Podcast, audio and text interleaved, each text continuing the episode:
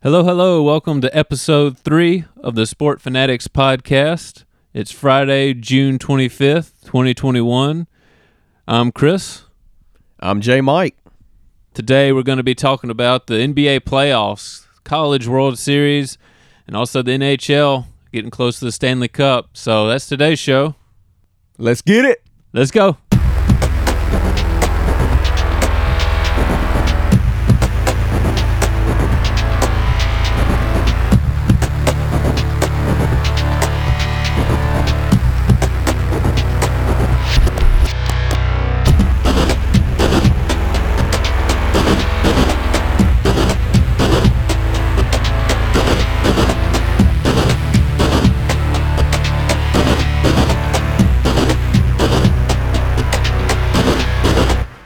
Right. Well, we start with the NBA, where, well, we'll just go in order. A couple of days ago, the Atlanta Hawks beat the Milwaukee Bucks 116 to 113.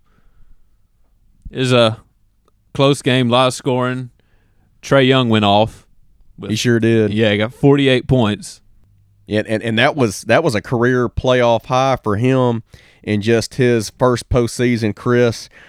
That was also the most points ever in a conference finals debut. The third most in Hawks playoff history behind Bob Pettit in 1958 and the great Dominique Wilkins in 1986. Oh, wow. Okay. So, yeah, definitely an all time performance for him. Absolutely. Of course, with the Hawks win over the Bucks Wednesday night, that was the Atlanta Hawks' first Eastern Conference Finals victory as they take an early 1-0 lead in that series Yeah, they'll be playing game two tonight on TNT. Milwaukee. Yeah, Yeah. Uh, we'll see. I feel like I still feel good about Milwaukee in this series. absolutely. But I, as, I do too. but as we said the other day, man, Atlanta is just so scrappy. They are, and they and they shot it. They shot it extremely well Wednesday night, Chris. If they can, if they can keep shooting the ball really well, they're they're they're going to be in this series for sure. Extending it to six, quite possibly seven games, more more than I even thought that you know could happen going into this series. I I, I like the Bucks and, and, and five or, or, or six, but if Atlanta continues to shoot the ball the way that they're doing, look out, man. Right. Yeah, they, they shot at 49.5% field goal percentage. And, and Trae Young going off like that for 48 points. Oh, yeah. He, My he was goodness. huge part of their offense, but they got a good contribution from from Collins as well. So Oh yeah, yeah, that's an important thing. It wasn't yeah, yeah. Young he- didn't have to do it all by himself. Right, right. And Collins Collins is a good shooter. Huerter is a good shooter. They've got a guy that they can rely on in the in the paint. He's a tough, hard nosed player in Clint Capela that you could feed the ball to inside. Yeah, he had he had almost 20 rebounds. He had 19. Yeah. but they are ob- obviously they're playing great basketball and, and, and just their first postseason together. It's remarkable to see what they're doing right now. Nate McMillan, we touched on it last podcast on Tuesday, Chris. He's done a phenomenal coaching job with this team. He has this team playing together, believing in each other, and they have certainly shown it in this postseason. So they put together three more strings of of of you know great offensive performances by Trae Young, John Collins, Kevin Huerter, Clint Capela.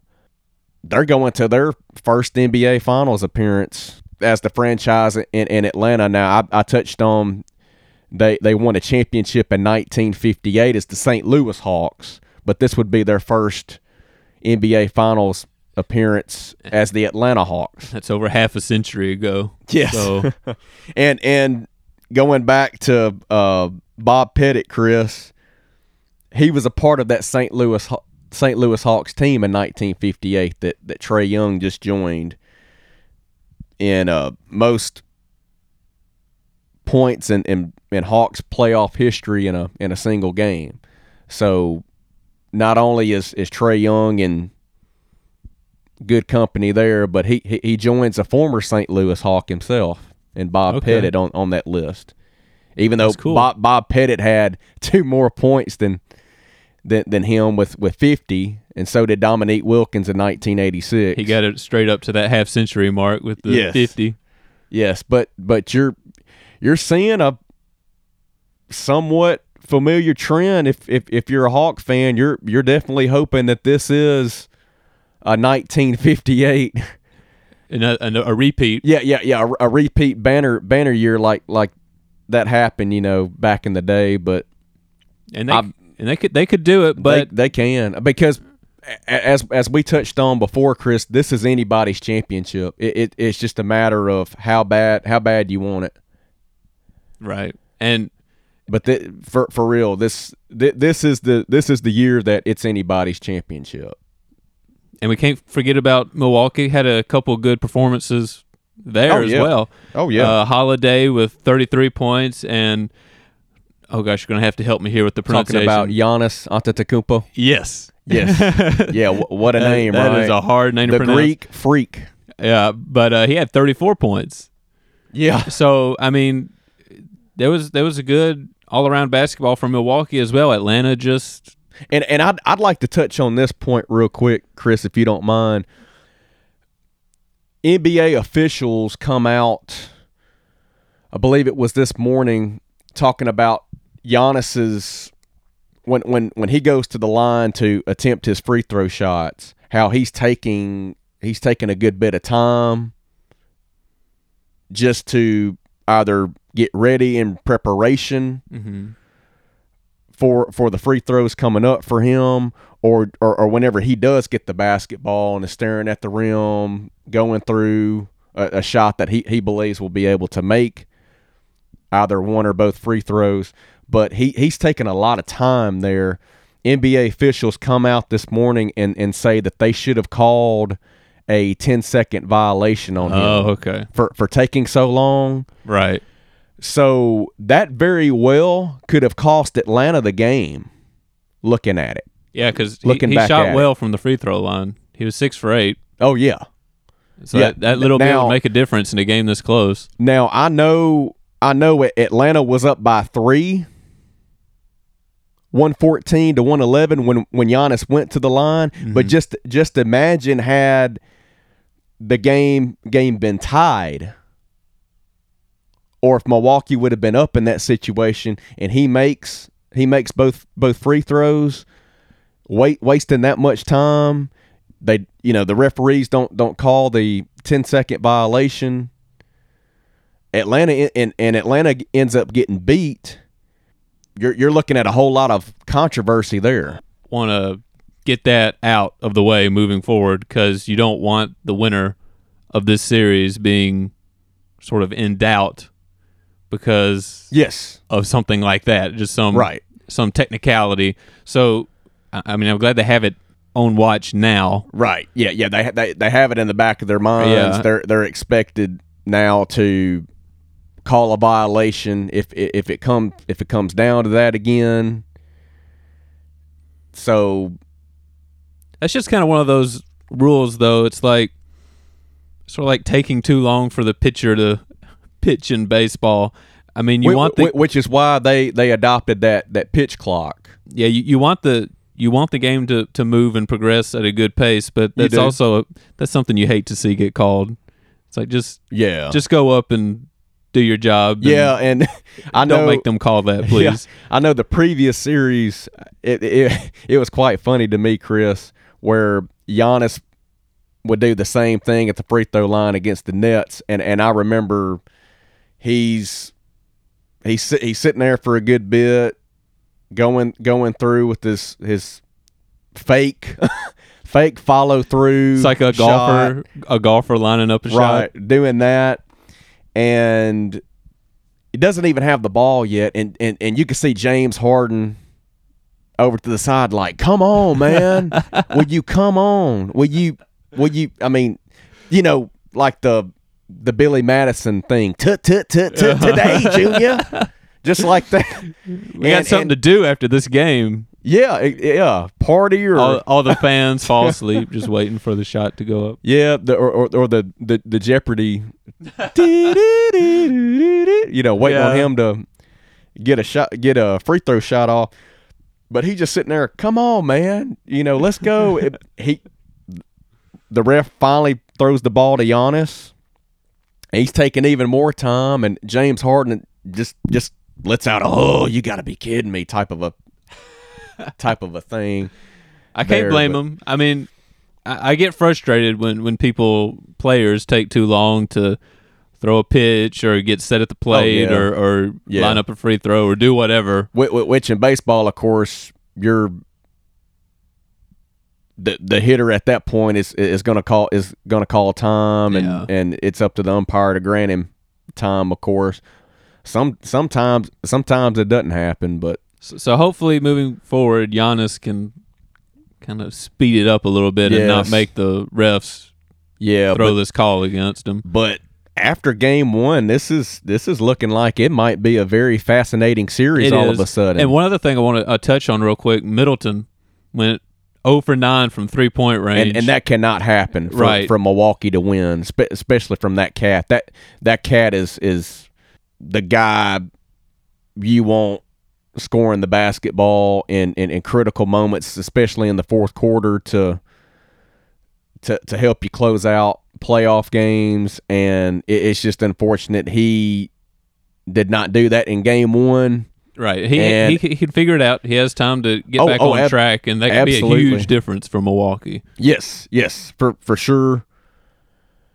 But they're definitely going to need Khris Middleton playing well going forward against against this scrappy, fearless Atlanta Hawks team that stole one Wednesday night, and and, and it exactly what they needed to do. They Yeah, I was about to they, say, they they, just- they need they, they just they just needed a split here, and and and they they got it, but they're looking to go up 2-0 tonight. Going and, and taking the series back to Atlanta where they've got home court the next two games. Right, and uh, So- that's just the thing. They just keep doing what they got to do. They do. So They do. we'll see. We'll see how But- that how that but series but obviously that obviously they the the Hawks need to continue shooting the way that they're doing right now. well, and they're just playing all around solid basketball with rebounding. Oh, yeah. and, and Yeah, yeah, yeah. It is especially helps having having that Clint Capela down there yeah. to help uh you know help help help extend drives there for sure. But Yeah. So so we'll see where that that series goes. It, uh, again, game two tonight. Yep, game two tonight on TNT. But on the other side, Suns versus Clippers. Suns are now up two to one. Yeah, I, I expected that game to be a lot better than it was last night, Chris. Well, the it was it was a pretty good game, and then the Clippers were on that crazy twenty one That's to right. two run, Yeah. and they just had the game in hand after that. I mean, the Phoenix never let them get completely away, but it was the Clippers' game to lose after that. Yes, yes, and and looking right here, of course, with that Clippers 106 to 92 win over the Phoenix Suns, that was their first Western Conference Finals win in Clippers history. Paul George, another great another great night, 27 points, 15 rebounds and 8 assists. Zubac 15 points, 16 rebounds for the Clippers as well. Chris Paul coming back from health and safety protocols last night. Unfortunately, we all knew that he would be rusty coming back, and he was having a 15 point night. Yeah, he, I mean, he wasn't terrible, but he, he was lacking from the three point line, which is Yeah. where they need him. Yeah, f- fi- uh, five of 19 from the field, 12 assists, and three steals. And then Devin Booker having have, having an off night too. Of course, he suffers a broken nose in game game two. Yeah, yeah, game two. He suffers that broken nose. Of course, he's he's wearing that that face mask last night, but he he goes for 15 points after after a what a 40 point triple double. Huge swinging performance yeah, there. Yeah. Um, he goes five for 21 from the field and had five assists. And DeAndre Ayton scores 18 points with nine rebounds. This was Phoenix's first playoff loss since May the 27th, which was game three of the first round against the LA Lakers in these playoffs. Uh, yeah. So they, they had been on a roll. Yeah, they they were the I mean they were the first team to get in this round. So they were set. Oh yeah, and obviously a question going forward for the Phoenix Suns is now shifting from Chris Paul's health and safety protocols. He's now back to unfortunately the player that was starting in his place while Chris Paul was out, Cameron Payne, he is now out with an ankle injury after getting rolled up on on a loose loose ball with Rajon Rondo of the Clippers. Again with injuries in this postseason.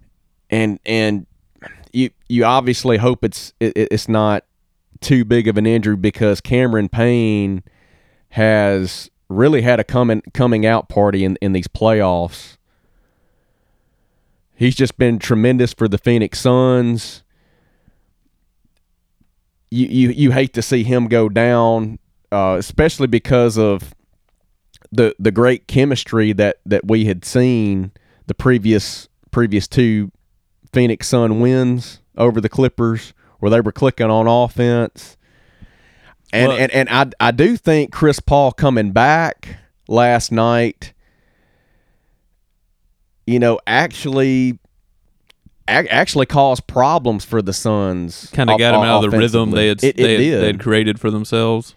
It, it, it did. You you probably obviously Cam Payne going down hurt. Uh, you know him him getting hurt wasn't good, but I figured going going into that game that probably Monty Williams probably should have stuck with the same lineup that he that he had done the previous two wins, keeping keeping Cam Payne in the in, in the starting point guard slot, and then and then having Chris Paul come from the bench this time. Kind of like yeah, just, blend in from the bench, right? Yeah. Just, just to get him going, really, since, since he had been he'd been out for for for a little bit. No, it's just that the Clippers are giving them a, a two game head start. Yeah, that's that, the only way they know how to win. That too. we all know the, the the Clippers have fallen behind 0-2 in the previous two playoff series, and in both series, they they came back to win it. That, that's the first time that's ever happened in po- NBA postseason history. So the Clippers look to do it a third straight time, quite possibly. Call them the comeback Clippers. Yeah, or uh, as, as, Skip Bayless calls them, the cardiac Clippers because they, yeah. they, they give them a heart attack. Yeah, I'm sure that their fans would agree with that one. Oh, oh yeah, yeah, and it, it's it's kind of crazy for him because he he's a big San Antonio Spurs guy, but I think he's got this love affair or obsession with Kawhi Leonard since he used he used to be on his uh, San Antonio Spurs a while back, but well, that's nice. He's just wishing him well with his yeah, new team. Yeah. But going forward for the Clippers, if Kawhi Leonard is cleared or, or somewhat cleared, question for them is do you do you play him in game four? Well, I, I think you may do what you mentioned here a little bit ago sort of blend him in from the bench. Yeah, get back going. Uh, yeah, yeah, yeah, yeah. Get his get his feet wet. Yeah, and just see how it looks like the team is is operating with him in there. Oh yeah, because I ideally you do want him back hundred percent. Oh, at no full doubt. time especially once you get to the, the finals. And and and he he's good on both ends of the floor. Right. So I think that's what you do. Uh, I mean, I wouldn't be shocked if he just brings them in starting right away, but I do like that idea of sort of keeping the team functioning as is and bring them in from the bench. because their chemistry has has been has been unlikely good without him. A- As we touched on the podcast Tuesday, Chris, oh yeah, well everybody contributed wonderfully. And it, it, it was great. It was it was great to see Terrence Mann, you know, r- right back in the swing of things, having a good game after first first two games of this series, not so much. So it, it was good to see him get involved last night as well. Yeah, that, that's just that's just a question for me going forward. Is w- will we see Kawhi Leonard in Game Four? Clippers, Clippers are somewhat back in this thing Oh, and, for and, sure. and, and and their confidence of overcoming these these 0-2 deficits they're feeling pretty good game four especially with the game being back on their home court in the Staples Center in Los Angeles Exactly, and they had they had some flashes. I mean, some of those runs they had last night, they looked unbeatable. and it's great to see Paul George playing at a high level once again I I saw a stat Sort of Where- nostalgic. I saw a stat where he, you know, he's been on this great playoff run, and he's had eight straight playoff games now where he has scored twenty five or more points. Wow, So, p- ladies and gentlemen, Paul George is back, somebody you want Paul on your George is postseason back. team. A- and it, it, it's great. It's great to see him playing like he did back when he was with the Indiana Pacers again. It, it- it's just great to see. You just hope that if if Kawhi does come back, it doesn't mess up the chemistry. Right. But I, I'm I'm with you, Chris. If he does come back, just bring bring him up off the bench, which is something I I, I wish that Monty Williams would have done Well, with and- and Chris Paul last night. And if things are going well, when you bring him off the bench, leave him in for a lot of the game as long as he's feeling good. Yes, because he once again he's great on both ends of the court. He he can play exceptional defense, and he's got a jump shot. He he's got he's got a good he's got a good jumper for Right. sure. And I guess one thing to close this out, something Phoenix can't do again, their shot percentage was 38.9%. That that's that's that's not going to get it done. that's that's terrible. They they just had a bad off, bad night offensively. Unfortunately, once again, Chris Paul being being rusty coming back, but you could tell that that forty point triple double took a lot out of Devin Booker the other night, and and and he has he has been carrying the Suns on on offense, no doubt, but obviously going forward, you you hope that they can they can fix that. We hope the ankle injury with Cam Payne is is not too severe, and, and that he he could step back on the court in this series because he he's been he's been playing incredible as well. But the Clippers look to get back into that series with a chance to knot it up at, at two games apiece Saturday night. Okay, now moving forward a bit, J. Mike. Uh, I know you've been looking at the coaching carousel going on in the NBA. Can you sort of give me an update on that? I have been, Chris. It was reported late last night that the Mavs, the, the Dallas Mavericks, that is, were finalizing a deal to make one of their former players, player that was actually on their 2011 NBA championship team, Jason Kidd, as their next head coach. Comes out this morning that they have they have agreed to a deal. So Jason Kidd is now the next head coach of the Dallas Mavericks. Jason Kidd has also already begun to assemble his staff. Also with with the Dallas Mavs, they they parted ways with their longtime president of basketball operations, Donnie Nelson. So pretty busy time for Mark Cuban in Dallas. Yeah, I'm curious to see how he does there. Jason Kidd. Yeah, kid, uh, that's I- that's exciting. I I think it's a match made in heaven. I, I really do, and uh, obviously with his tenure in Dallas, part of a championship team, he he he's able to build his own cul- culture, of course, but he, he can he can he can somewhat go off of how that 2011 team had a lot of magic, and they had a great postseason run. He's going to be great for Luka Doncic, uh, coaching him up, develop developing his game even even further.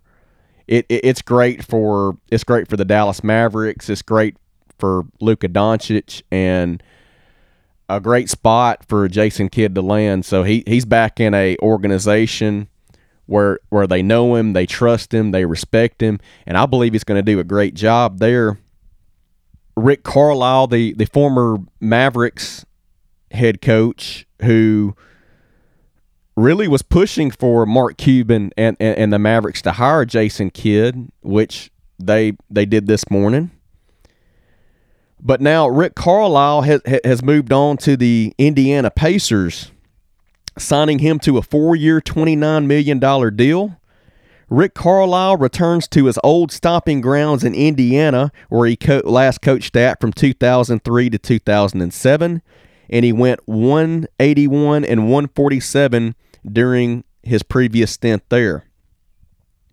So the Pacers have their new head man in former Mavericks head coach Rick Carlisle. The Boston Celtics are clo- closing in to agreeing to hire Nets assistant Ime Udoka as their next head coach. Stan Van Gundy is out as the Pelicans head coach after just one season. That didn't last long. Sure didn't.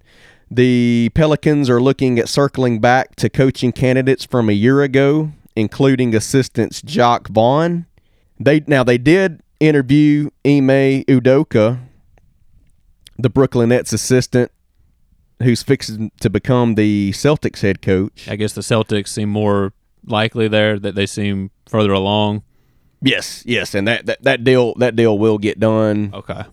And of course, you know, you take the Boston Celtics job over the New Orleans Pelicans Oh. job in a heartbeat. Yeah, a lot more history there. that they have better talent and you're a, a few pieces away from really competing in the east eastern Yeah. conference That, that that's a good gig. so also the the pelicans have interviewed charles lee an assistant on the milwaukee bucks staff and they interviewed jason kidd as well so they interviewed two coaches that are now that have now been hired with two different franchises unfortunately for them but Pelicans kind of feeling like the odd man out here. but it's really looking like Chris that one of their assistants, Fred Vinson, is is really going to get serious consideration for the job. Since 2010, he's worked under Suns coach Monty Williams and former Pelicans coaches Alvin Gentry and Stan Van Gundy.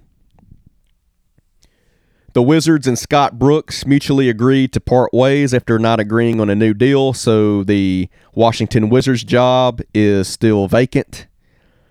And we have last lastly here, Chris, is the Portland Trailblazers job is still open, but they have called in second interviews for Clippers assistant Chauncey Billups, Nets assistant Mike D'Antoni, and Becky Hammon, assistant on the San Antonio Spurs. The Portland Trail Blazers parted ways with Terry Stotts after nine seasons.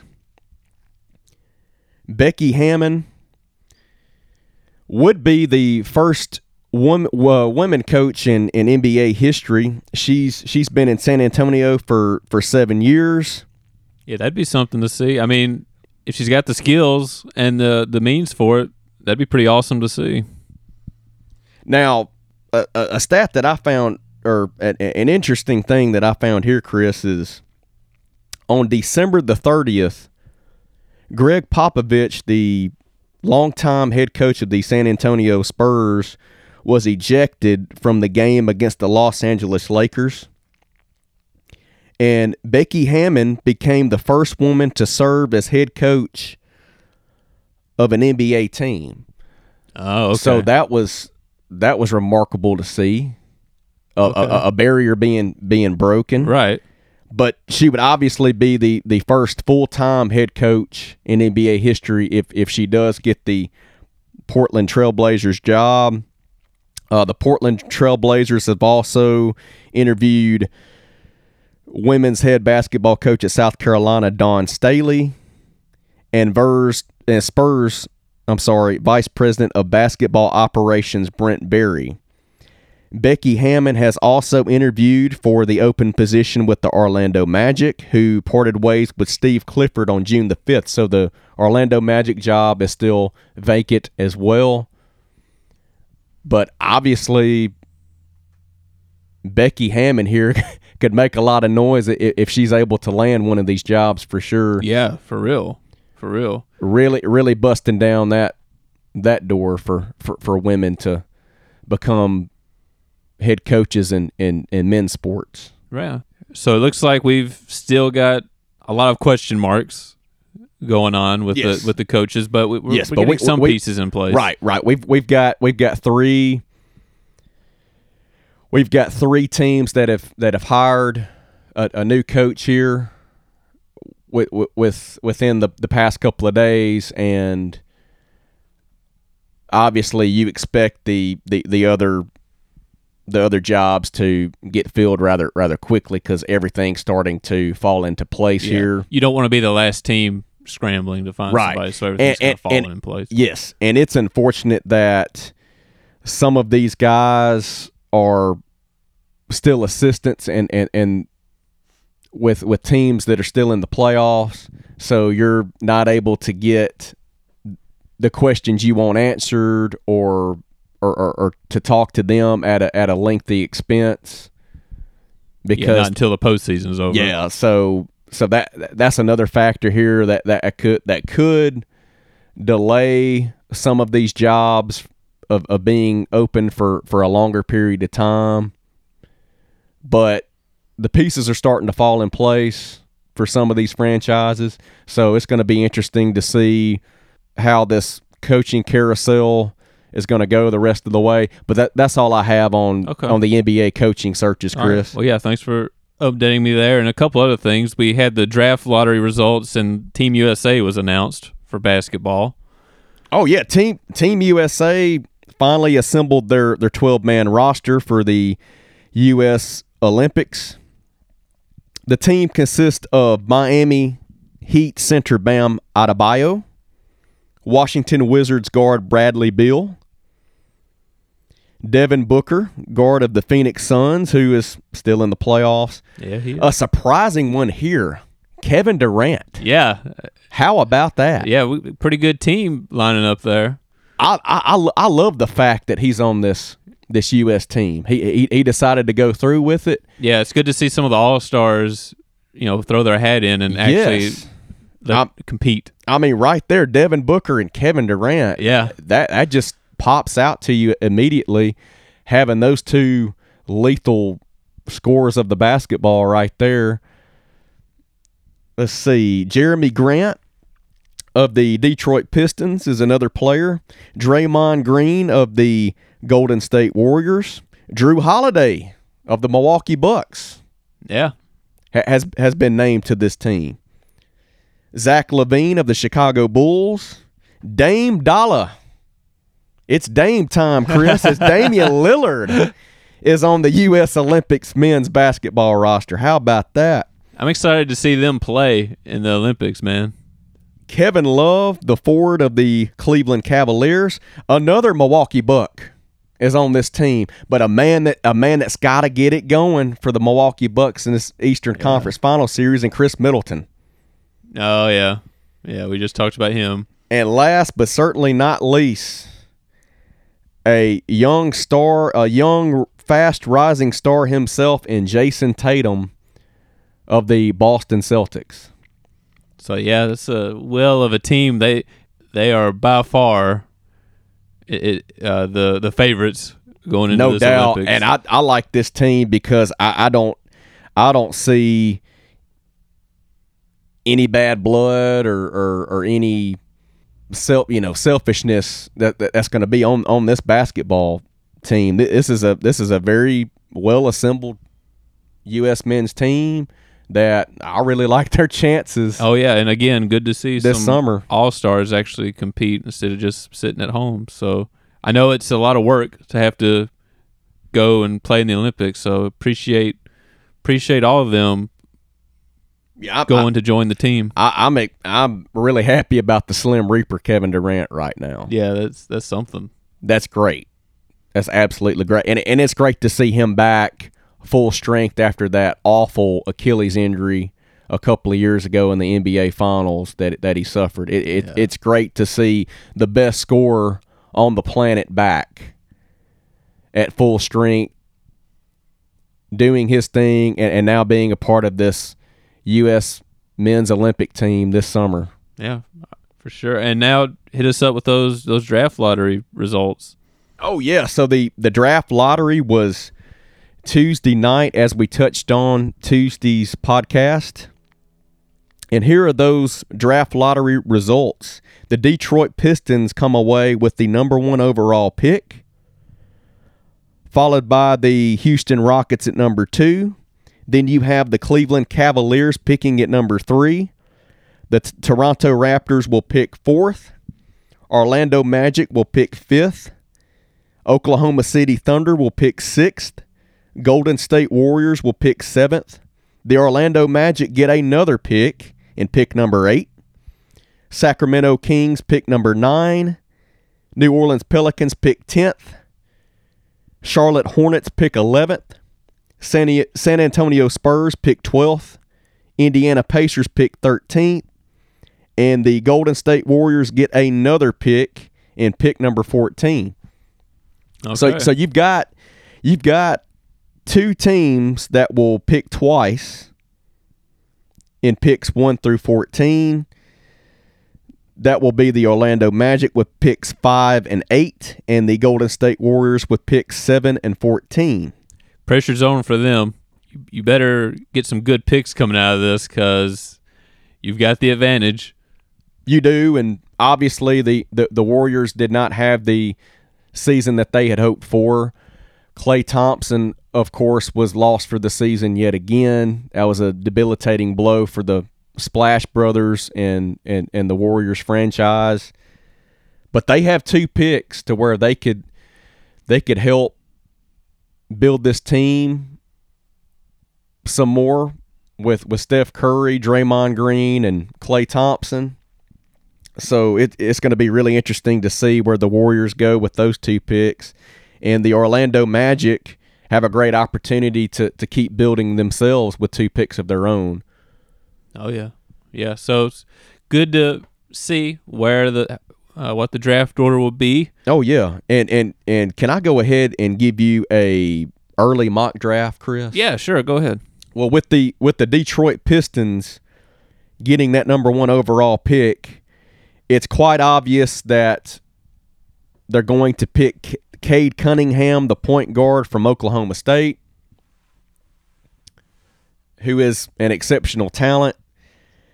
It was reported right before the, the draft lottery began that he was only going to interview with one team, and that was whoever came away with the number one pick. Oh, okay. That is now the Detroit Pistons. So it's looking it's looking very likely that the Pistons will wind up picking Cunningham at number one.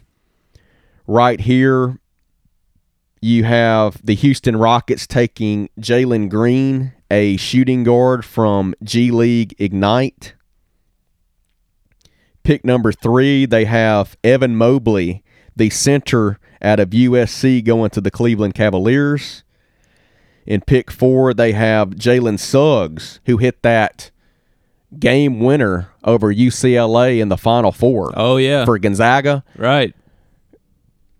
They have him going to the Toronto Raptors. Ooh. Okay. So that, that that's probably going to be your replacement for Kyle Lowry, who who Right. who, who okay. I I don't expect Toronto to re-sign Kyle Lowry. I expect him to walk in free agency and, and, and sign a pretty good deal with a with with a contending team. Okay. you, you would think so. I do believe that Jalen Suggs will take over in Toronto for the departing Kyle Lowry there. And at pick number five, they have the Orlando Magic taking Jonathan Kuminga, the small forward or power forward, how, however you would like to play him, from G League Ignite as well. So you've got two players on the same team here on G League Ignite that are probably going to go in the top five in Jalen Green and Jonathan Kuminga. So there you have it for a early mock draft. Chris. Okay, and when, do you know when that draft will be? I heard it's going to be next month. Okay. Towards towards the end of next month. Oh, uh, July 29th. Thursday, 29th. July okay. 29th. Okay. Yeah, but it is the end of July. Okay. So it's not too long. So yeah, we'll we'll see exactly how that pans out, but there's an early look at it. All right, well, let's move on to college baseball. We've had just again, I feel like I say this every episode, but just an amazing stretch of games. We'll start off with that Mississippi State just incredible comeback over Virginia. Being no hit. Yeah. I feel at that time in, in, in the eighth inning. I mean, I told you about this down down four to nothing. Right. I told you about this the night it happened, but I feel so so bad for McGarry, the Virginia oh pitcher. Oh my gosh, do you? You guys having an amazing night. I mean, he gave up that two runs with the home run, but yeah. just having an incredible night with a four run lead for most of it. And that that sequence was crazy, where he he he gets he gets the first out on a pop fly to left field. He he walks. Well, I well I, I take that back, Chris. He he he walk he walks the the leadoff hitter right. of the inning. Yeah. That's that's right. He walked the leadoff. He walked him. Then then he gets the he gets the pop fly. He he gets the next hitter to pop fly to left to to record the first out of the inning, and then that Kellum Clark of Mississippi State, their designated hitter, hits that two run bomb that starts to give them that spark offensively. Right, and it just turned what was. But it's so unfortunate that his first hit that he gives up is a two run homer. Yeah, that puts Mississippi State right back in the game, gives them life, and takes him out of the game, which means the bullpen's bring, got yeah, to you bring relievers get it in, done, and they just didn't get it done. Did not happen next thing you know, there's there's two Bulldogs on base, and the SEC Player of the Year, Mississippi State's most valuable player, Tanner Allen, hits that huge three run bomb to give them a five to four lead all of a sudden in the eighth inning. Yeah, I was in the top of the eighth. And the momentum is clearly at that point on Mississippi State's side. Virginia looks defeated and dejected. Well, and to give them credit, they do come back and score another run in the bottom of the eighth, but that not was, enough. That was huge, though, tacking on that sixth run for insurance. Oh, Still in the eighth inning to make it yeah. six to four at the time, because as you just stated, Virginia hits a solo shot in the bottom half of that inning, make it a, a, a one one run ball game. And we all knew that Landon Sims was coming into the ball game at that point to, to close things out, and he he did what he's done all season long and eliminates the Cavaliers. Yeah, this was no shaky outing for him. Or, or excuse me, not not eliminates them, but but puts them in the in the loser bracket. I yeah, makes say. it very difficult. But obviously, a we'll get back to Virginia again later.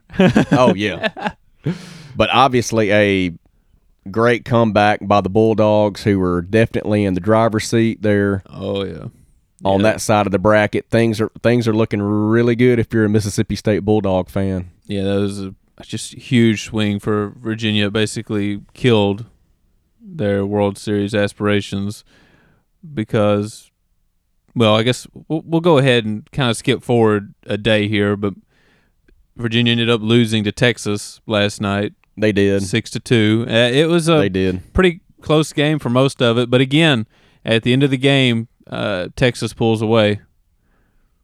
They do. They break it open in the top of the ninth with yep. the two out, bases clearing three run double by senior Zach Zubia to give them that six to two cushion there in the ninth. And they're able to take care of business, close out Virginia to advance to a semifinal showdown with the Mississippi State Bulldogs where they would have to beat Mississippi State twice to advance to the best of three College World Series final. That's going to be incredibly difficult to do. I'll be very impressed with Texas if they manage to beat Mississippi State twice in a row. But they've they have broken hearts before, Chris. I know they broke it. They broke in, They broke my heart back in 2005, where that is true. They roll into Swayze Field in Oxford, Mississippi. Ole Miss takes game one of that series, and then Texas gets hot, wins the next two to eliminate Ole Miss.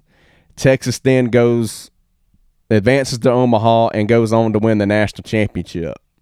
So what yeah, I remember that. What could have been for Ole Miss completely ruined by the heartbreak kids themselves, the Texas Longhorns. So I'm I got a little deja vu going on here right now with that, but obviously Mississippi State's feeling really good after that win over Virginia. Get some extra rest there. And it certainly helps Chris that that Texas and Virginia game was delayed last night due to weather and then they they end up playing the game later in the evening. They don't finish it until just a minute before 1 a.m. But, so Texas has got a quick turnaround. But the, at least for Texas, though, they, they don't have to play again until later tonight. So yeah. they didn't have to jump around and do the morning game. but still. Yeah, right. That that's a quick turnaround for them. Yeah, and, and Mississippi State's got their their game plan set out. They so, so so they're they're ready. It's just how bad does Texas want it? Are they do they do they have enough left in the tank to win two here? Also, can Mississippi State's bats be held down again like they were for, for eight innings game against for, Virginia? For, well, for almost eight innings, I should say. Yeah, for eight and a third. Yeah, can they be held down like that again, or seven and a third? Yeah, seven and a third. But yeah, can they be held down like that again? Uh, I mean, it'd be impressive. It'd be difficult but credit their pitching staff for keeping them in the ball game because sure. v- Virginia had plenty of chances to to, to break it open and, and, to put it away early, and they didn't do it. They did not capitalize on it, and Mississippi State latter hung part around. of that game made them pay for sure. Yeah, just hung around, and then when they had the chance, they scored. They when the, when they yeah. finally had a chance, they they put the runs across the plate that they needed to, and it, you know, not leaving people on base, which will kill you. So yeah, that that's and and, and ob- obviously you would have liked to have seen McGarry get through it, e- even though he the the writing on the wall was was all over him that he looked finished. He looked completely exhausted, but the bullpen didn't get it done. So so you you would have liked to have seen had had he found found something in, inside of himself to to get out of that inning with the two run lead up up four two at that point, and then you come in with a with with a new pitcher, of course, in the ninth to try to close out Mississippi State because bullpen definitely did, didn't get it done. So why not try to gut it out with McGarry there? Yeah, since he had, he had pitched a, a great game. I mean, up to that point, obviously hindsight is very twenty twenty and everything, but I had the same thought. I mean, we talked about that a little bit. Yes, we did. Uh, after the game was would it may have been better to leave him in it's it's Leave tough. him in or take him out. It, yeah, it, it's tough because as soon as should I, I saw stay that, or should I go? as soon as I saw that home run go over, I thought, well, time to yeah get him out. Yeah, that's your first thought. Yeah. It's just it, it, it's it's tough it, it, because because it, it it, it probably wouldn't have worked out both ways because it certainly didn't. Cer- certainly, the bullpen didn't help him out or, And- or that team out at all. But And I guess putting in the bullpen. we'll never know, unfortunately. True. Putting in the bullpen is probably the safest bet. It'll get less questions after the game than if you leave a pitcher out there. And But also credit that Mississippi State lineup. oh, All of yeah. a sudden, they're starting to see the ball really well, And they they didn't and they they, they made they made Virginia pay. they they did and they didn't they didn't give up. They hung around and did what they had to do. Now, meanwhile, in the other on the other bracket, uh, Stanford, Vanderbilt, Vanderbilt comes Another from behind. another, another walk off Yeah, bottom of the ninth or, wins it. come, or comeback win. I should say. I'm sorry. Yeah, it uh, ended up being a passed ball or wild Yeah, pitch. you hate to lose a game like that, Yeah, Chris. That is tough way to lose on a wild pitch. there there were also some questioning pitching decisions late in that game as well, Chris, because they they bring in their starter from their College World Series opener when Stanford played when Stanford played NC State in in Brendan Beck Mm-hmm. and Brendan Beck got tagged in that game after having having a great outing against Texas Tech in that super regional, where he he he kept that Texas Tech offense stymied in that bay. But they, they bring him they bring him in and he records five quick outs. Yeah, he had a I, good I, game. I believe I believe he struck out the side in, in one inning, but I- I was just that was a big question there as to why why do you bring him in that situation after he got tagged against NC State, and and, and, and coming coming in as a as a reliever because you obviously if you hold on to win that ball game you would you certainly would have needed him today yeah, against true. against NC State because you've got to beat NC State twice to advance to the best of three College World Series final for a shot at a national title. They bring him in, look looks really good out of the gate, but Vanderbilt's down to their last out. They're able to put a two out rally together. Score score two runs one. in in, in, in With- the bottom of the help. ninth. yeah, and there were some pitches that got away from from Brendan Beck, like like the pass ball that that advanced the runner to third. yeah. He he was looking. He's having some issues. It looked like. Yes, Yeah, he he. Uh, you know, En- Enrique Bradfield Jr. How about the the All SEC freshman center fielder getting that big time hit to tie it up there? that's right. Yeah, How how about the freshman coming up clutch there in the ninth? But obviously, two pass ball balls in, in, in that inning end up haunting Brendan Beck and Stanford as they completely fall apart in that ninth inning yeah. It, was when all being- they needed was was one more out, Chris. yeah ended up being their undoing. But that But It was just another wild game and another SEC school that hung around and came back to win it in the end. yeah, I, I certainly did not understand that move keeping Brendan Beck in the ball game. Your Yeah. your, your your starter, especially as, as a reliever. Now, once again, I I knew he, I knew he, you know, sits down the the first five hitters that he sees, but keep keep him in the, keeping him in the game with with only a, a one run lead and especially when, when you needed him going forward, had, had you won that ball game, it's just very questionable. And I, I just I didn't like that move, Chris. Yeah, it's not like the, the season is, or your not like your series is over at that point if you win. You so so on. obviously those two those two games that we just discussed, there were some there were some questionable pitching moves. And a lot of times in these close games, that'll be the big difference. Yes. You know, which pitcher stays in or is replaced with someone else who's just not feeling it quite right. That can sometimes be the the deciding factor in these games that are so close, especially when, as you're talking about here, somebody just recently pitched is probably not back up to 100% yet. and he was a starter. Right. And it, but he's he's being brought in at that point to to a- get outs as a reliever, In a different which is scenario. Yeah. which is I I don't know about this coach. hey, obviously, coach trusted him a lot. It didn't quite work out, Yeah, and now they go home. unfortunately, Yeah.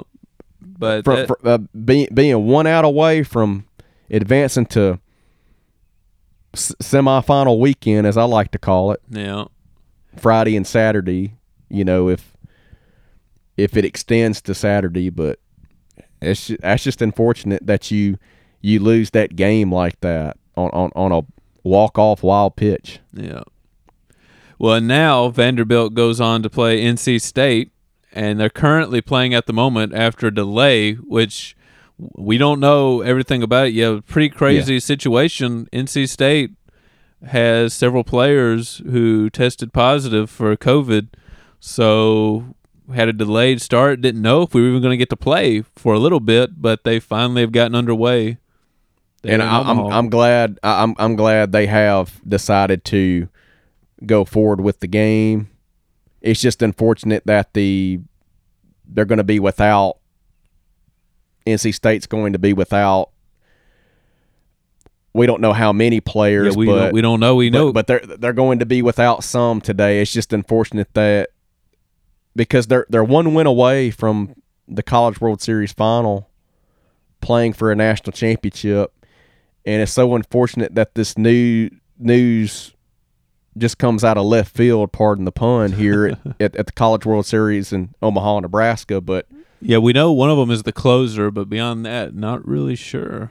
oh, so so the the left the left handed closer for NC State Yeah, is out. I think he was the big. Woo! Yeah, he he was the big news uh, of or the headliner of people who aren't going to be available. Wow. and he's really good, Chris. Oh yeah, he's a huge part of their team. Wow. So they're gonna. That is well. That's not good. So you, you obviously like Vandy yeah, that here. this definitely helps Vandy, but NC State using that Cinderella mentality, that underdog mentality. Yeah. Do they do they have enough magic left in them? Especially with this news coming out Right. all of a sudden, They'll have to. They got to win one of these two. because we we saw it first develop in that Fayetteville Super Regional against the number one team in the land when they upset them. But gosh, do they do they have an more of an uphill battle to climb now? Oh, really? And But hope- i- if they end up winning this thing, though, you certainly have to say they sure did deserve it. oh it. yeah, talk about overcoming My obstacles. gosh, the the road that they had to go on, and now with this health and safety protocol coming out of nowhere, Well, and hopefully moving forward, there aren't more players on the team that Yeah. test positive yeah, we we, we obviously because I mean it could spread super fast. So hopefully nobody on NC State or of course even Vanderbilt's team end up testing positive here moving forward because the last thing we need is for half the bracket well we don't need people being sick. We also don't want half the bracket to Yeah. get decimated by sickness by COVID. especially this being a, a year later after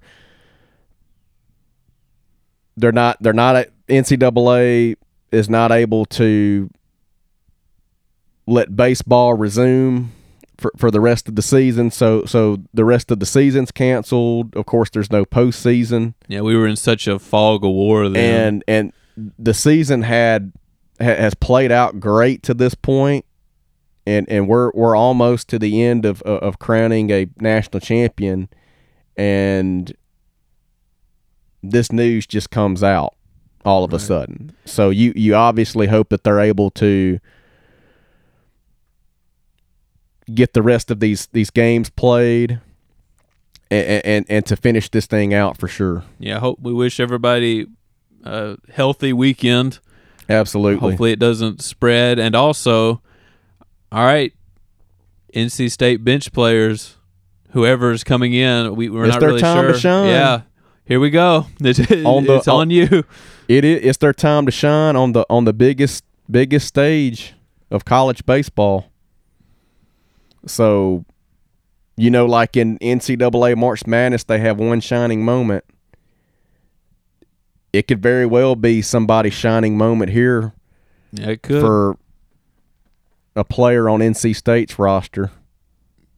and whatever ends up happening here, props to the NC State coaching staff trying to work through. Yes, and th- they, they've all done, they've done Elliott Avent of NC State has done a incredible coaching job here.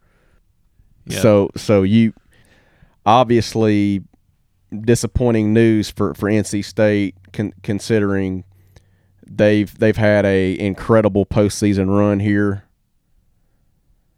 Yeah, we'll but we'll yeah we'll we'll see. yeah, hopefully we still get a get a good game out of this and a good weekend. So that's the college baseball weekend moving forward. But now we'll move on to a bit of hockey. The NHL currently having their Stanley Cup semifinals.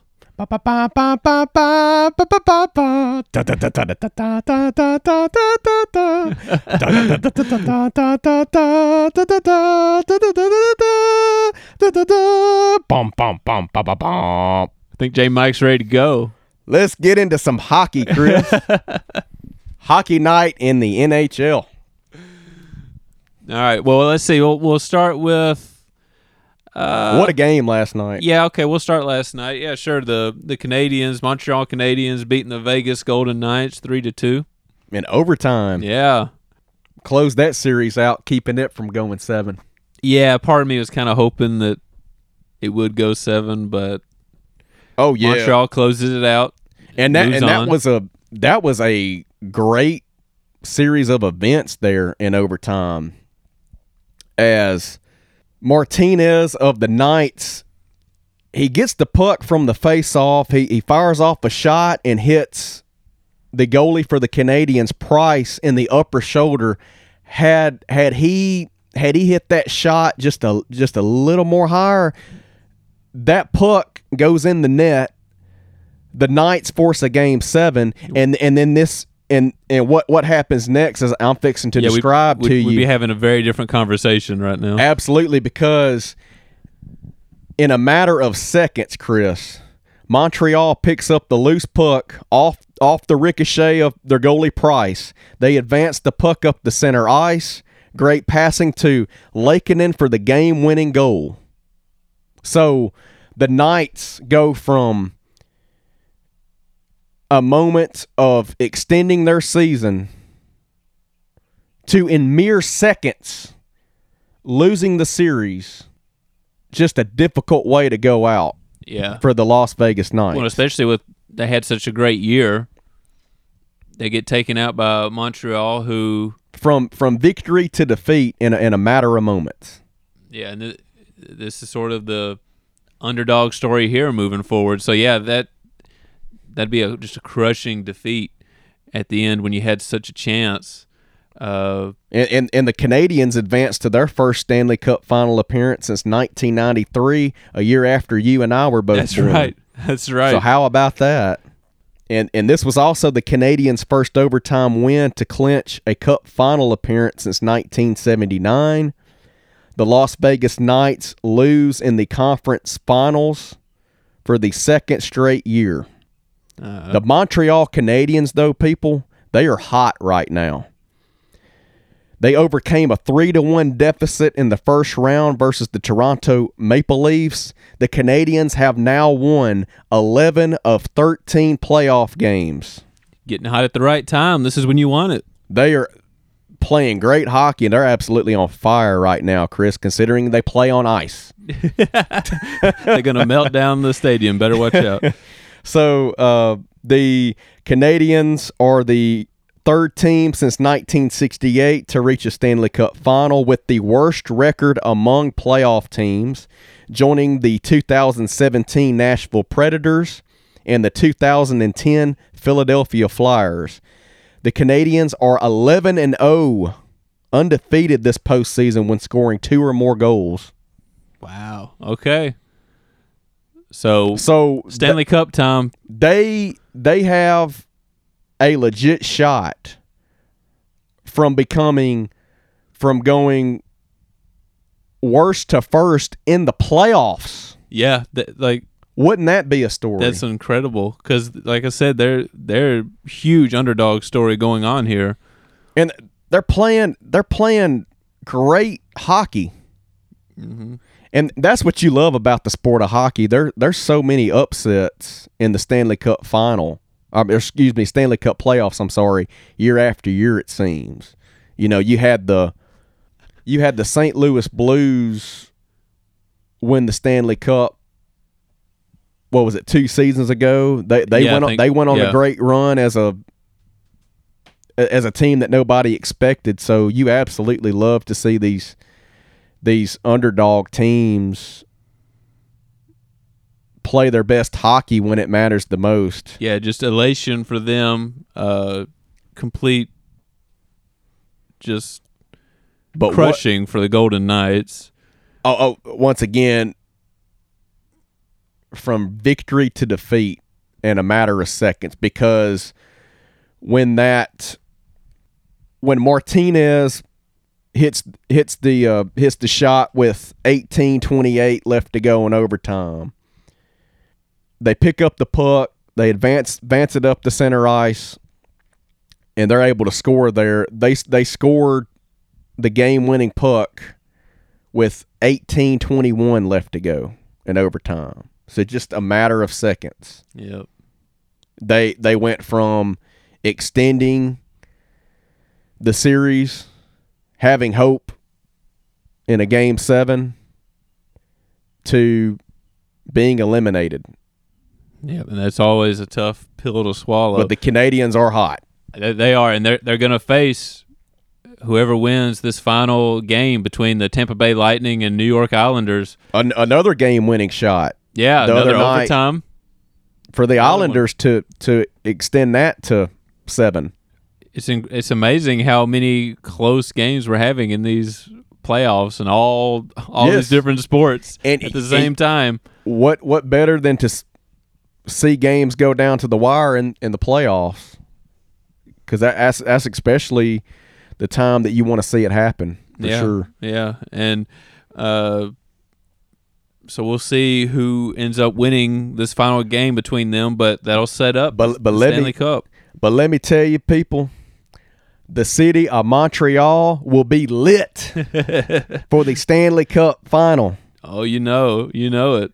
Them Montreal Canadians, which that how fitting of a how fitting of a team name for a hockey team in Montreal. Montreal Yeah. Canadian, how Of fitting. course, but yeah. them Montreal Canadians fixing to be lit in the city of Montreal. so I'm ab- I'm absolutely gonna love to see that, Chris. Yeah, and who do you you got any prediction of who you think they'll go up against? I as close as they are, I, I feel like it's kind of hard to to go against the Lightning at home. Yeah, I, I, I tend to agree with you, Chris. Yeah. So I, I I I believe we're in the same same boat there. We both like the Tampa Bay Lightning in Game Seven. Also, the game before that close one, they I mean they beat the Islanders eight to nothing. Yes, I, I remember that. so they need to repeat that kind of performance if they want to move on. So I, I think they're they're my slight favorite, but obviously the Islanders are making them work for it. they are, they are, and and you hope to see a another great game out of out of both of those both of those teams, especially in a Game Seven. Yeah, it'll be good. It should be good. But yeah, I, I like I like the Tampa Bay Lightning to to win Game Seven and, and win that series and, and play play a a hot Montreal Canadiens team in the Stanley Cup Final. We have Canada versus Florida. So far apart. yeah, talk about uh, going to be wrapping up the, my- the hockey in summertime in Florida. but my question would be is well, I'm glad you I'm glad you just brought that up, Chris, because how fitting that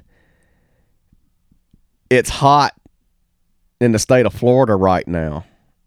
And you're getting the hottest oh, hockey team from Montreal, Quebec, Canada. the Canadians bring some heat of their own. So you're you're mixing fire with fire, even though you're playing playing on ice. Well, maybe that means it'll be a Stanley Cup to burn the house down. I I, I, tell, I tell you what, before it's all said and done in the Stanley Cup final, they might have to bring a dead gum basketball court out to finish this series because uh, all the ice is going to be melted off by then, Chris, or some some form of a court because it's definitely not going to be a ice an ice rink. That's for sure. All right. Well, it'll be. We'll see who who it is. Who who's going to take on the Canadians. We'll find out. yeah, I like the Lightning though. Yeah, we'll we'll find out tonight. So Tom Tom Brady would love that too. yeah, he would.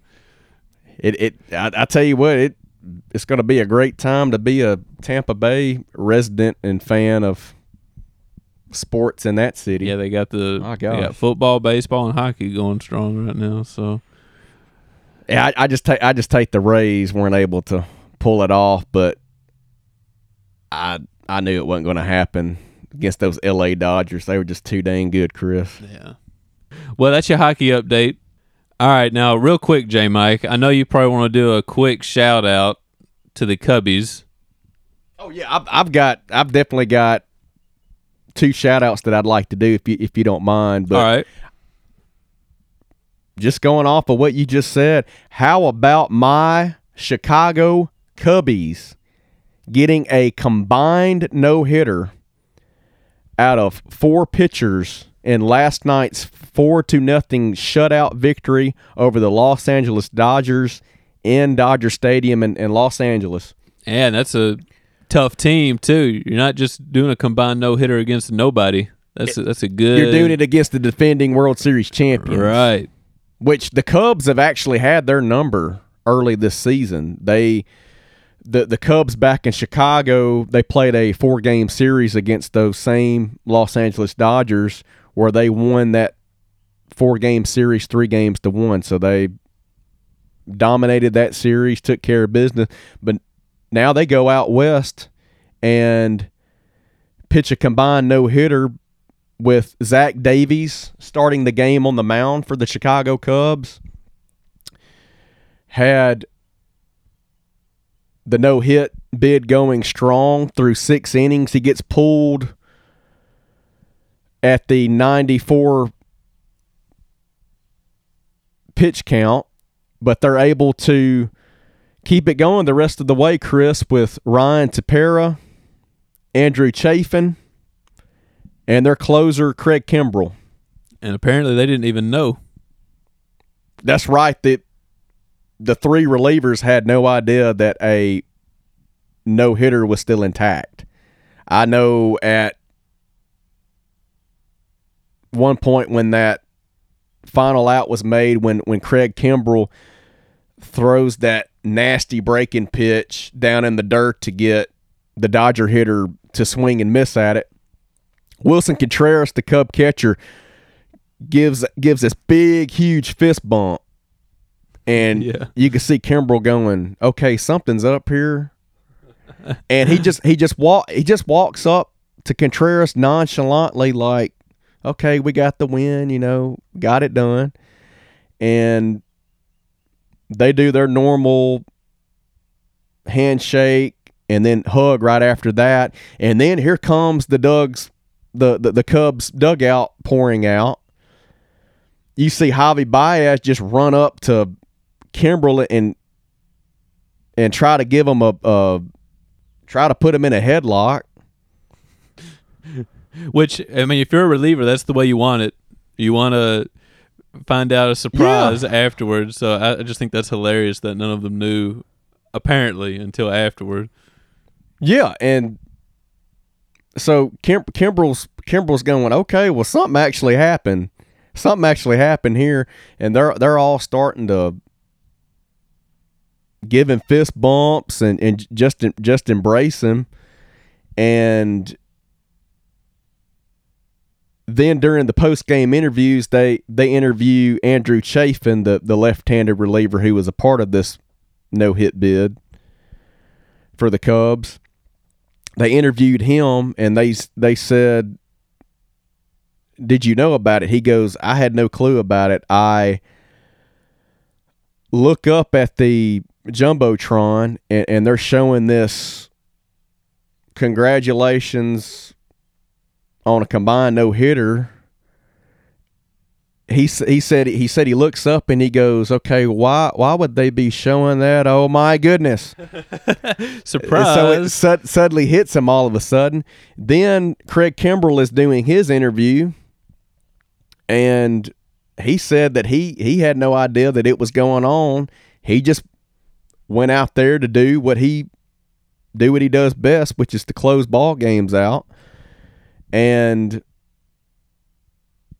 when everybody starts to embrace him, he finally he finally figured out that they were a part of a combined no hitter and that that joins a lot of no hitters we've had this year. It's so been- so of course you knowing me and, and and and the the people that know that I'm a huge Cub fan knew that I had to stay up late for that. oh yeah, I mean, and I saw news about it, but I, I was kind of stuck watching the the Texas Virginia game. Me too. I, I I was flipping back and forth as well, Yeah. but But that that's exciting and it it was a busy night for sports too It was. last night. Real but real late. yeah, everything. Everything was late last night Uh-huh, when when when everything finally came to a close, but I obviously wanted to shout out those Oh yeah, those four pitchers of combined no hitter against the Los Angeles Dodgers. I'd also like to give a shout out to Sean Holiday, Chris, who is the okay. head coach of the Tupelo Christian Preparatory Schools football team. News broke this morning, Chris, that he has just been named the new head baseball coach at TCPS. Apparently, their coach, former coach, I, I, I believe his name was Drew Drew Dillard. Chris, he he was fired, and now Coach Holiday, who who was an assistant on the baseball staff, has now been promoted to head coach. So he's going to be a busy man For sure, it's gonna be a full schedule. coming up here as he's got I'm sure football workouts are underway, starting to get his team ready to go for this upcoming high school football season. And then of course the regular season to follow suit after that. And then he he's got to make a a a quick transition to baseball all of a sudden. So obviously thrilled and happy for him that he's he's coaching two of, of the major men's sports at, at TCPS and just really you don't you don't see that too often a coach coaching both football and baseball as as the head man. Basketball coach better watch out. Yeah, that's all I gotta say. he, he, he he's probably next. Uh. But but I, obviously, I, I wanted to give a, a shout out to Coach Sean Holiday of TCPS. So congratulations, Coach.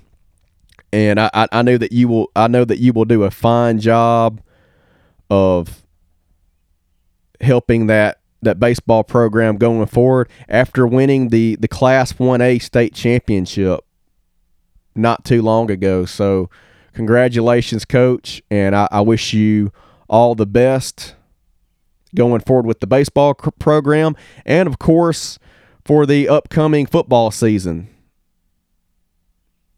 In, in starting in late August. So congratulations, coach. Wish you all the best.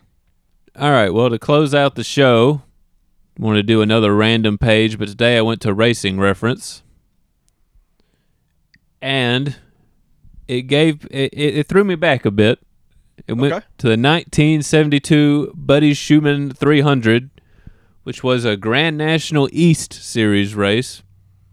Which, as much as I follow racing and NASCAR, I wasn't too familiar with the Grand National East Series, and I found out it was just a short series that lasted two seasons 1972 1973 and it was meant to be a like a second tier sort of nascar series under the cup series.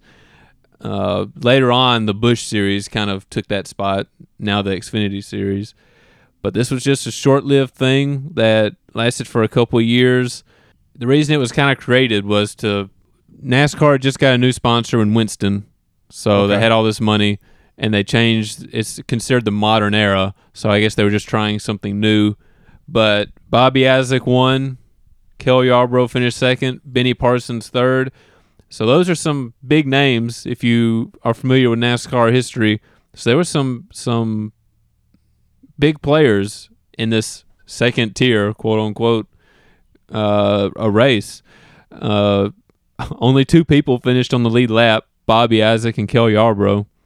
Bobby Isaac led 288 of the 300 laps, so it was dominated.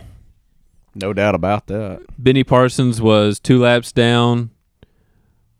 Gary Myers, who I'm not familiar with, three laps down in fourth. Elmo Langley, four laps down in fifth.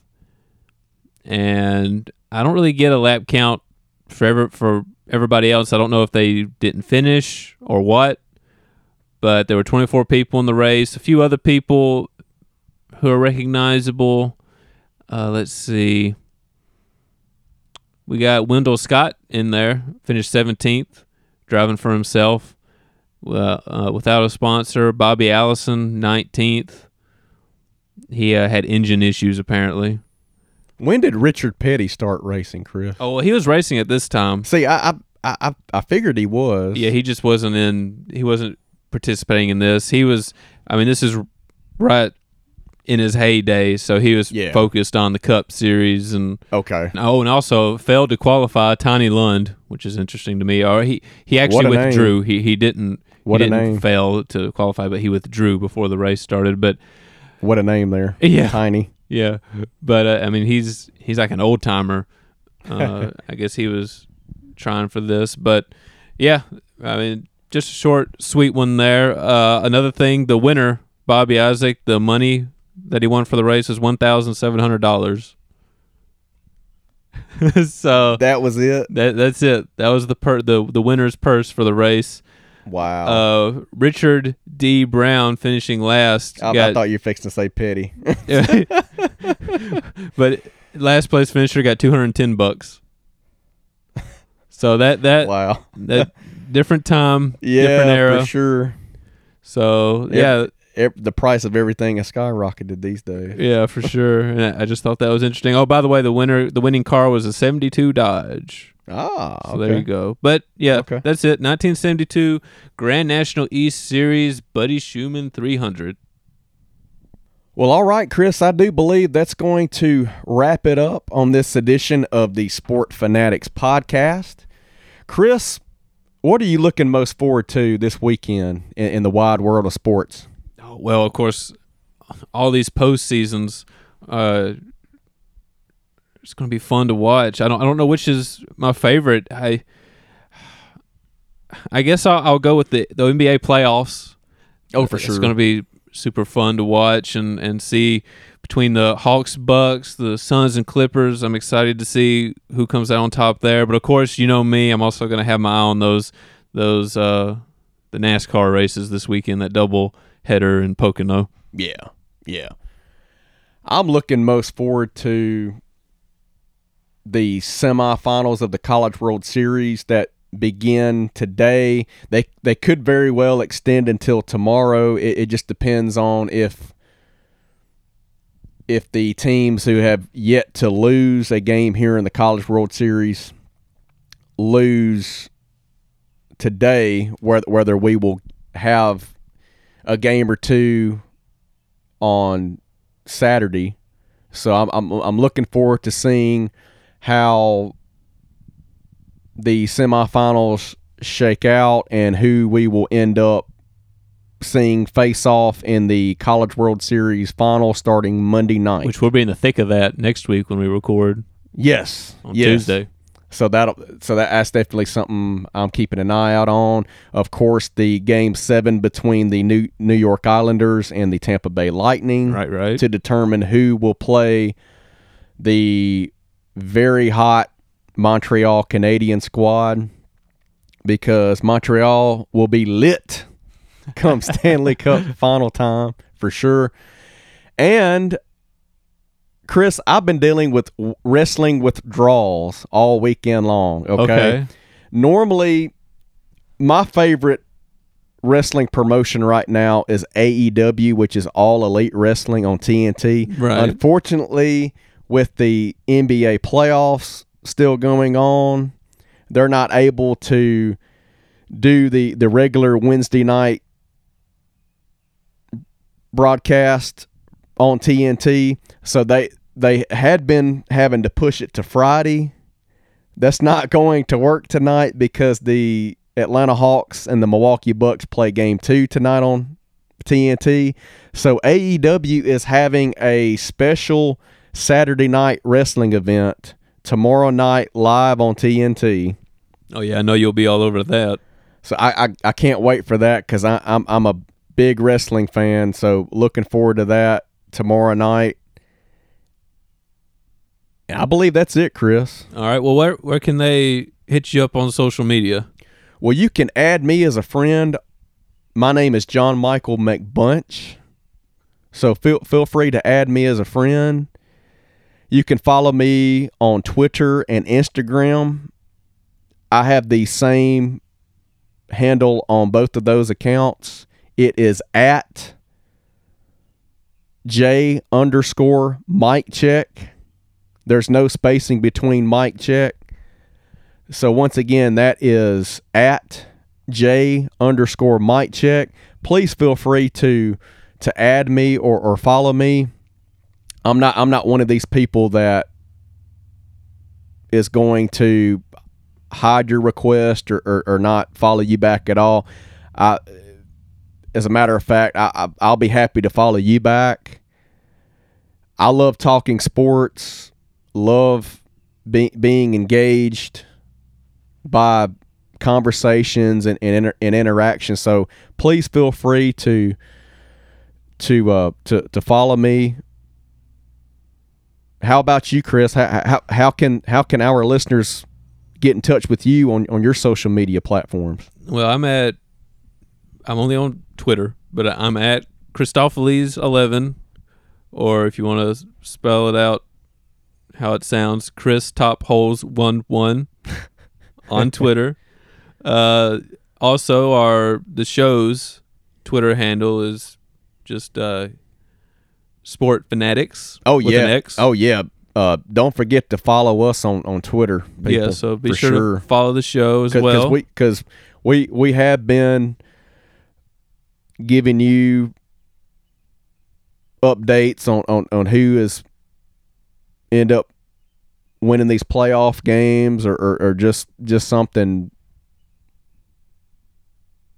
something that just kind of gra- gravi- gravitates to, to anyone whether it's yeah, we try to post some updates on oh there, yeah like yeah just uh, score updates or, or finals and things. yeah, so yeah, yeah. That that that way you can we can uh get you in touch that way And of as course- well with, with, with, with what's going on. But yeah, yeah. Please, Yeah. please don't forget to to to follow us on on Twitter. We sure do thank you for for listening to this podcast. A big thank you to to Chris for always getting everything ready and and and I, I, I thank you Chris for oh, you're welcome. It's a, For- it's a blast. for the work that you're doing and and for making this thing hap- happening. I'm just grateful to be on here once again with you, brother. And are are we going to continue doing two episodes a week on Uh, yeah. Tuesday and Friday? yeah, short of Okay. something coming up, like for some reason we, if we can't do it, but that's the plan. And uh, unless there's some unforeseen circumstance where one of us can't make it, well, twice a week is the Okay, is the so- schedule. So so be on the lookout for our podcast dropping on Tuesdays and Fridays every week.